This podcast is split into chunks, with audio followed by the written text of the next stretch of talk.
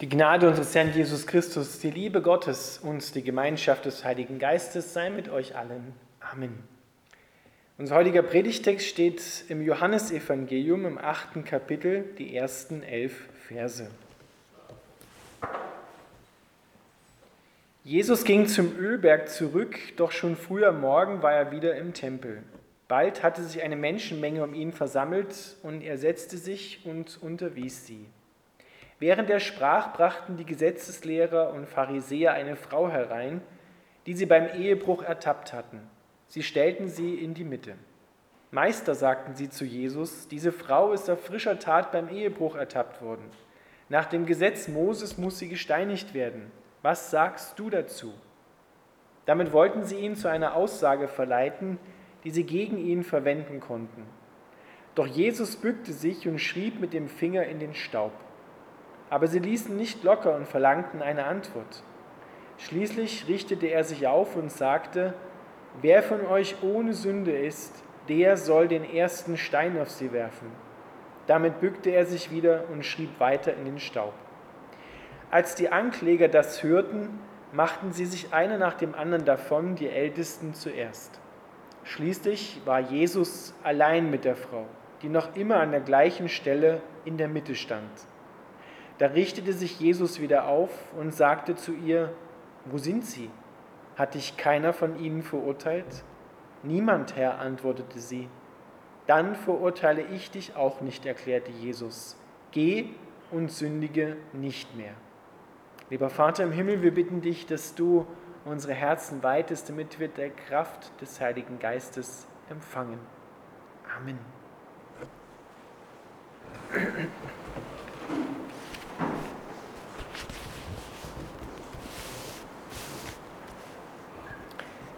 Ihr Lieben, diese Geschichte gibt uns Einblick in das Herz Gottes, wie er Menschen sieht und wie er mit Menschen umgeht und vor allem mit uns, mit Menschen, die gerade etwas verkehrt gemacht haben. Es ist eine Geschichte von höchster Brisanz. Hier geht es wirklich um Leben und Tod. Jesus bei einer seiner Tätigkeiten ist im Tempel und die Schriftgelehrten und Pharisäer, die Jesus wirklich auf den Tod nicht ausstehen konnten, die kommen und bringen eine Frau, die sie beim Ehebruch erwischt haben. Und sie stellen sie in die Mitte und sagen, nach dem Gesetz Moses muss sie gesteinigt werden. Jesus, was sagst du dazu? Die Pharisäer haben recht, wenn es nach dem Gesetz geht, der damaligen Zeit muss die Frau und eigentlich auch der dazugehörige Mann gesteinigt werden, also getötet werden. Es ist schon eigenartig, dass nur die Frau gebracht worden ist und nicht der dazugehörige Mann. Aber es ist eine, eine Situation von, von höchster Brisanz. Was sagt jetzt Jesus? Jesus sagt zunächst einmal gar nichts. Er bückt sich und fängt an, in den Staub zu schreiben oder zu zeichnen. Und darüber haben sich Menschen natürlich aller Generationen über die Jahrtausende hinweg Gedanken gemacht, was schreibt der da? Was macht er da im Staub? Was, hat er da was hingemalt? Hat er da was hingeschrieben? Macht er einfach einen Kreis oder keine Ahnung? Das Erste, was wir so ein bisschen erspüren können, ist, er verschafft den Pharisäern, aber auch der Frau Zeit. Weil das ist ja eine höchst aufgeladene Situation. Und so können zunächst einmal alle ein bisschen runterkommen. Aber wenn wir ins Alte Testament hineinschauen, dann gibt es dort eine ganz wichtige Bibelstelle im Prophetenbuch Jeremia im 17. Kapitel der Vers 13. Und dort steht, die Abtrünnigen müssen auf die Erde geschrieben werden, denn sie verlassen den Herrn, die Quelle des lebendigen Wassers. Die Abtrünnigen müssen auf die Erde geschrieben werden, in den Staub geschrieben werden, denn sie verlassen die Quelle lebendigen Wassers, sie verlassen Gott.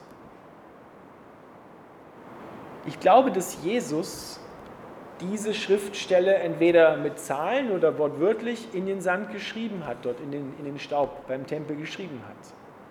Und die Pharisäer wussten eigentlich ganz genau von ihrem Verstand her zumindest, ihr Herz noch nicht, aber vom Verstand her, wen er damit eigentlich meint. Aber sie lassen nicht locker. Sie wollen eine Antwort von ihm haben.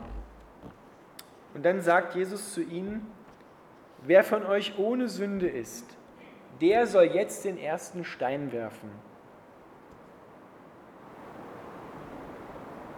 Keiner von ihnen wirft einen Stein, denn damit würden sie nämlich in dem Moment, in dem sie den Stein werfen, ja bekunden, ich bin ohne Sünde.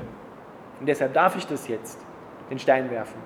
Sondern sie lassen die Steine fallen und einer nach dem anderen geht weg, bis niemand mehr da ist, außer die Frau, die immer noch an der gleichen Stelle steht, wahrscheinlich wie erstarrt vor Angst, und Jesus. Die Pharisäer haben gemerkt, dass Jesus ihr Herz erkannt hat, weil sie haben vielleicht nicht genau das verkehrt gemacht, was die Frau gerade gemacht hat, aber sie haben ebenfalls in vielfältiger Weise das Gesetz Gottes gebrochen, das lebendige Wort Gottes verlassen, Gott selber verlassen und sind selber, wie die Bibelstelle es sagt, abtrünnig geworden, sind weggegangen von Gott und können nicht sagen, ich kann hier mich zum Richter einsetzen und kann diese Frau wirklich reinen Gewissens verurteilen. Und sie gehen, weil sie überführt worden sind. Und dann konfrontiert Jesus die Frau und lässt sie feststellen, dass niemand mehr da ist, der sie verurteilen kann. Und dann sagt er zu ihr, dann verurteile ich dich auch nicht. Geh, jetzt kommt etwas Wichtiges, sündige hinfort nicht mehr. Tu es nicht wieder. Das heißt, Jesus legitimiert den Ehebruch nicht und sagt, ja, ist nicht so schlimm, kann ja mal passieren, kann auch drei, viermal passieren, macht nichts, Gott vergibt eh alles. Sondern er sagt ganz klar, die Pharisäer haben recht, nach dem Gesetz haben sie recht. Ehebruch ist Sünde und die beiden müssten eigentlich gesteinigt werden. Aber er sieht das Herz der Pharisäer und er sieht tiefer, als die Pharisäer sehen können, als die Schriftgelehrten sehen können. Und sieht, dass sie aus ihrer Selbstgerechtigkeit herauskommen und sagen, ha, haben wir die erwischt. Ja, und lenken damit im Prinzip so von sich ab, wir sind ja gar nicht so schlecht, sondern die ist ja auch schlecht und jetzt erheben wir uns über sie und werden sie verurteilen und wollen Jesus gleichzeitig damit noch eine Falle stellen, denn eigentlich wollen sie ihn ja auch beseitigen. Und Jesus hat das genau erkannt. Und so würde jeder Stein, den sie jetzt werfen, wie ein Bumerang auf sie zurückkommen. Er würde letztendlich auch sie treffen. Sie richten in dem Moment, in dem sie die Frau richten, sich selbst auch zu Tode eigentlich, indem sie sich unrechtweise, in der unrechten Weise erheben. Nun könnte man die Frage stellen, ja, darf dann niemand mehr über andere Menschen urteilen? Dürfte es dann keinen Richter mehr vor Gericht geben, der ein Urteil spricht und sagt, was, was richtig und was falsch ist? Es gibt einen feinen Unterschied.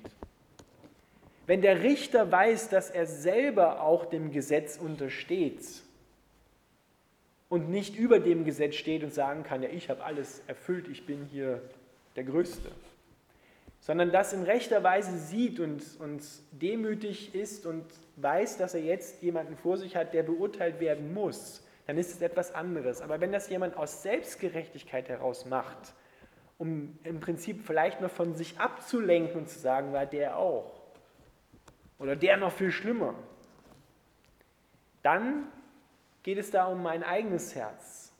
Das beurteilt Gott. Da mache ich mich dann zum Richter über andere und diese Stelle gebührt nur Gott allein. Und jetzt steht diese Frau vor dem Richter der Welt, vor Jesus, und der sagt, ich verurteile dich nicht. Ihr Lieben, hier siegt Barmherzigkeit über Gesetz.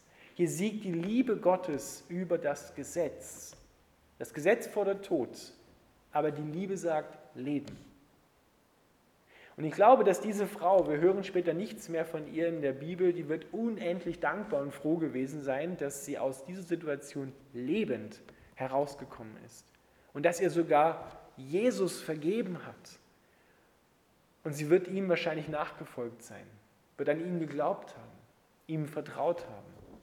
Und somit hat Gott ein neues Herz gerettet und erobert, im Sturm erobert. Und das ist genau das, was Gott will. Er will nicht, dass wir festgenagelt werden und bei unserer Schuld stehen bleiben müssen und sagen, ja, hm, ist so Pech gehabt. Ja? Sondern er will, dass wir umkehren dürfen. Er will uns eine neue Tür aufmachen aus der Auswegslosigkeit heraus, damit wir wieder Leben empfangen können. Aber Jesus macht auch deutlich, Sünde muss beim Namen genannt werden. Was verkehrt war, muss beim Namen genannt werden und bleibt auch Unrecht. Ehebruch bleibt Unrecht. Deswegen sagt er zu der Frau, geh und sündige hinfort nicht mehr. Tu es nicht wieder. Das hören wir ganz oft, wenn Jesus jemanden geheilt hat, geh, zeig dich dem Priester und tu es nicht wieder. Sonst widerfährt dir noch Schlimmeres, sogar an einer Stelle heißt es da so. Also Jesus in genialer Weise achtet er das Gesetz Gottes, was ja auch von Gott kommt, aber gleichzeitig gibt es etwas in dem Herzen Gottes, was noch höher steht als das Gesetz, ohne das Gesetz auszuhebeln. Die Liebe Gottes. Und beides siehst du am Kreuz bei Jesus. Du siehst die unendliche Liebe Gottes und du siehst aber auch die Gerechtigkeit Gottes. Weil das, was wir Menschen getan haben, dafür muss jemand bezahlen. Das, da sagt Gott nicht, ja, schwamm drüber, weil ihr es seid und weil ich es bin, ja, alles in Ordnung, lass mal durchgehen. Das kann nicht durchgehen. Es kann nicht durchgehen, dass Menschen gegeneinander sind, Krieg anzetteln, den anderen ermorden. Das kann nicht durchgehen. Das sagt selbst unser Herz, dass sowas nicht durchgehen darf. Weil wo gibt es dann noch Gerechtigkeit in dieser Welt? Aber die Liebe Gottes sagt, ich will nicht, dass die Menschen daran zugrunde gehen und bezahlen müssen dafür, sondern ich bezahle dafür. Christus am Kreuz. Gott nimmt es selber auf sich. Du hast also beides absolute Gerechtigkeit und absolute Liebe, die letzten Endes dem Menschen einen Weg aus dem Tod heraus ermöglicht ins Leben. Wir werfen heute keine Steine mehr auf andere Menschen, jedenfalls meistens nicht. Aber wir werfen Worte auf andere Menschen oder über andere Menschen, die genauso wirken wie Steine und Menschen umbringen. Deswegen sagt man ja auch Rufmord, wenn jemand etwas Unwahres oder Falsches über den anderen verbreitet. Ja, da fliegen keine Steine, aber Worte. Wir sind auch sehr schnell dabei. Und ich nehme mich da gar nicht aus, dass wir uns über andere zum Richter stellen und setzen und sagen, der weiß schon, der noch, und da kann ja eh nichts Gutes von dem kommen und so. Da sind wir ganz schnell dabei und haben selber eigentlich auf vielfältige Weise, wie die Pharisäer und Schriftgelehrten, wir sind kein Deut besser als sie, auch Gott, Gottes Wort und Gott verlassen. Denn genau in dem Moment, wo wir uns zum Richter über andere setzen, nicht weil wir es aus, aus einer Frage heraus beurteilen sollen, ja, mit, mit Abstand und mit gutem Gewissen und so, sondern nein, weil wir empfinden, dass, dass der andere das nicht wert ist und der ist vielleicht besser als ich gewesen und so, jetzt muss ich ihn wieder kleiner machen, damit ich nicht so klein bin. Dann spiele ich mich zum Richter auf. Ich nehme genau den Platz ein, den eigentlich Gott innehat und richte die anderen Menschen, richte sie aus. Was ist das anderes als Steine werfen? Und diese Steine kehren zu mir zurück als Bumerang. Und dann sind wir genauso wie die Pharisäer und werden von Jesus in den Staub geschrieben, in die Erde, weil wir die Quelle des lebendigen Wassers, Gott, verlassen oder verlassen haben. Aber Gott sei Dank sind wir auch wie dieser Geschichte diese Frau, wenn wir vor Gott stehen. Wir dürfen umkehren, Gott vergibt uns, er reinigt uns und sagt aber auch zu uns, geh und tu das nicht wieder. Geh und tu das nicht wieder. Das ist etwas, was unser Herz oft nicht so nehmen kann oder versteht, weil wir denken, das macht doch jeder. Ist doch nichts Besonderes. Aber die Frage ist, Wollen wir so behandelt werden? Versetz dich mal in die Lage der Frau hinein. Möchtest du, dass andere Menschen um dich herumstehen mit wurfbereiten Steinen in der Hand und dein Leben, und damit meine ich jetzt nicht nur das Leben äh, an sich, jetzt dein, dein biologisches Leben und so auslöschen, sondern auch einfach deine ganze Lebenssituation verändern, sodass es dir nicht mehr gut geht, du eingeengt bist? Das will ehrlich gesagt niemand. Also ich würde das nicht. Und ich wäre auch heilfroh, im wahrsten Sinne des Wortes, wenn Jesus mich so behandelt wie diese Frau und die anderen gehen müssen, weg sind, nicht mehr Steine werfen, die Worte schweigen und ich begnadigt werde und meinen Weg weitergehen kann, in eine gute Richtung gehen kann und frei bin. Und das müssen wir uns immer wieder mal bewusst machen, weil wir ganz schnell, ganz selbstverständlich unbewusst in diese Situation reintappen, mit anderen zusammen andere ausrichten oder selber das in unserem Herzen denjenigen verurteilen. Und Gott ist Gott, er sieht das Herz und will, dass da Leben drin ist, dass da Gutes drin ist und nicht, dass wir dort Steine werfen und Steine abkriegen. Das ist kein Leben. Ja, das führt letzten Endes zum, zum Tod, aber Gott will, dass wir leben. Barmherzigkeit siegt immer über das Gesetz. Und genau so sollen wir letzten Endes dann handeln. Deswegen sagt das Evangelium uns heute, sei barmherzig, wie auch dein himmlischer Vater barmherzig ist. Und zwar barmherzig ist zunächst einmal mit dir barmherzig ist. Mit mir barmherzig ist. Gott wirft keine Steine auf andere Menschen. Er will nicht niemand, dass niemand verloren geht, sondern er will, dass wir gerettet werden, dass wir genauso wie diese Frau herauskommen aus einer tödlichen Situation und Leben empfangen. Das ist der Wille Gottes. Seid barmherzig, wie auch euer Vater im Himmel barmherzig ist. Amen.